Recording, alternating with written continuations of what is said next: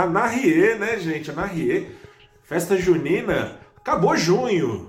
Hoje, dia 30 de junho de 2021, começa, começa o seu saldo do dia. O Ibovespa teve um mês de festa junina, acabou junho, mês de festa junina, em que o Ibovespa começou o mês subindo que nem foguete, para depois vir caindo, caindo, caindo, devagarinho, que nem balão apagado de São João. Vou te contar o que, que aconteceu neste fim de mês, que é fim de semestre também, é importante destacar. Semestre positivo para o Ibovespa em 6,5%, junho positivo também, mas bem menos positivo do que poderia ser e do que o começo do mês eh, prometia. No final de junho, o Ibovespa acumulava em um mês 0,4% de ganho,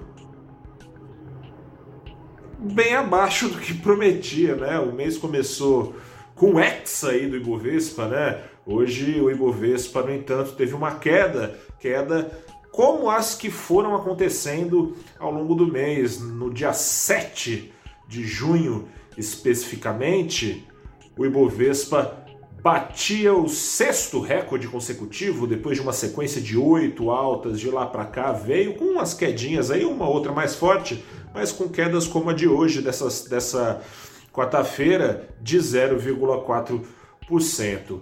Acontece que o começo do mês vinha no embalo de maio, embalo de maio com um retrovisor muito mais amistoso do que se esperava, o PIB eh, ainda fazendo brilhar o olho do investidor, projeções aos borbotões prometendo um ano muito melhor do que aquele que vinha sendo esperado de retomada para a economia. Em que se pese que é muito efeito estatístico aí, porque a queda do ano passado foi grande, Seja como for, foram melhorando as expectativas, logo os preços dos ativos vendidos em bolsa passaram a refletir essa melhora de expectativas. Então o Ibovespa foi lá aos 130 mil e tantos por cento, por cento não, pontos. No entanto, veio caindo pelo seguinte, né? Ao longo dos dias, o mercado foi se dando conta de que nem tudo nessa vida é PIB. Acontece que já depois do dia 7 ali, o mercado começou a ficar receoso com a decisão de juros que aconteceria no dia 16 de junho, juros não só aqui no Brasil, decisão de juros também lá nos Estados Unidos. O resto já é história. Mas essa apreensão foi continuada e acentuada depois da decisão, como você sabe. Juros aqui no Brasil subiram 0,75 no mês, foram a 4,25% ao ano, e o Banco Central prometeu uma nova alta na próxima reunião de pelo menos 0,75, ou seja, pode ser mais se a inflação uh, passar a incomodar ainda mais. E para ao longo do ano tirou da frente a decisão de subir a Selic até um pouco abaixo do patamar considerado neutro, o patamar em que a Selic nem atrapalha nem ajuda a economia. Ficaria abaixo, ficaria ajudando, não ficará mais. Com isso, o investidor ficou aí meio atordoado, atordoado também com o que aconteceu lá nos Estados Unidos, com a decisão de juros de curto prazo mantida, tudo zerado lá nos juros americanos, a injeção de 120 bilhões com B de bola ao mês continua acontecendo por lá, dólares sendo jogados nas bolsas, aliás, acho que é o quarto ou quinto trimestre de alta consecutiva do S&P 500 nos Estados Unidos, é muito dinheiro caindo, é, batendo recorde atrás de recorde, as bolsas aqui no Brasil não vem ser diferente, porque tem uma uma bolhona aí, né? um bolsão, uma torrente de liquidez no mercado escorre para algum lugar, escorre para as bolsas. Acontece que o Banco Central americano antecipou, era para 2024, antecipou para 2023 e não descarta para 2022 subjuros. Antes de subjuros, vai começar a fechar essa torneirinha de dinheiro que tem escorrido para as bolsas. Por isso, Tensão no ar, o Brasil, mercado emergente, ainda que siga é, bem descontado, atraindo então investidores em busca de pechinchas.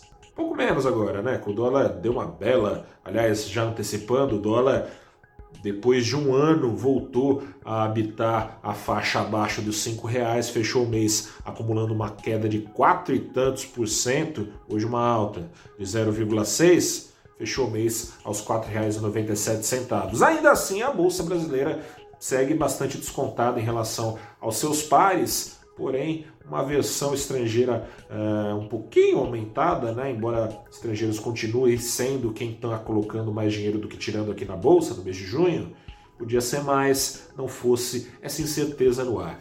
Mas não só os juros e não só a cena internacional traz incerteza, aqui também, principalmente nesses últimos dias de junho, o que era uma apreensão com juros foi colocado em partes de lado, né? O investidor ainda não sabe se vai ser de 0,75 ou se vai ser um, de um ponto alta de juros, coisa e tal. Projeções para o ano para a inflação seguem a subir para o ano que vem. Parece que deu uma acalmada o negócio, está um pouquinho acima do centro da meta, mas está parado já há três semanas, numa projeção de 3,78% de inflação para o ano que vem. Centro da meta é 3,25%. Mas tem mais coisa, né? A gente. É, o mercado foi pego de surpresa na sexta-feira passada com a proposta de reforma tributária que foi, aproveitada, que foi apresentada.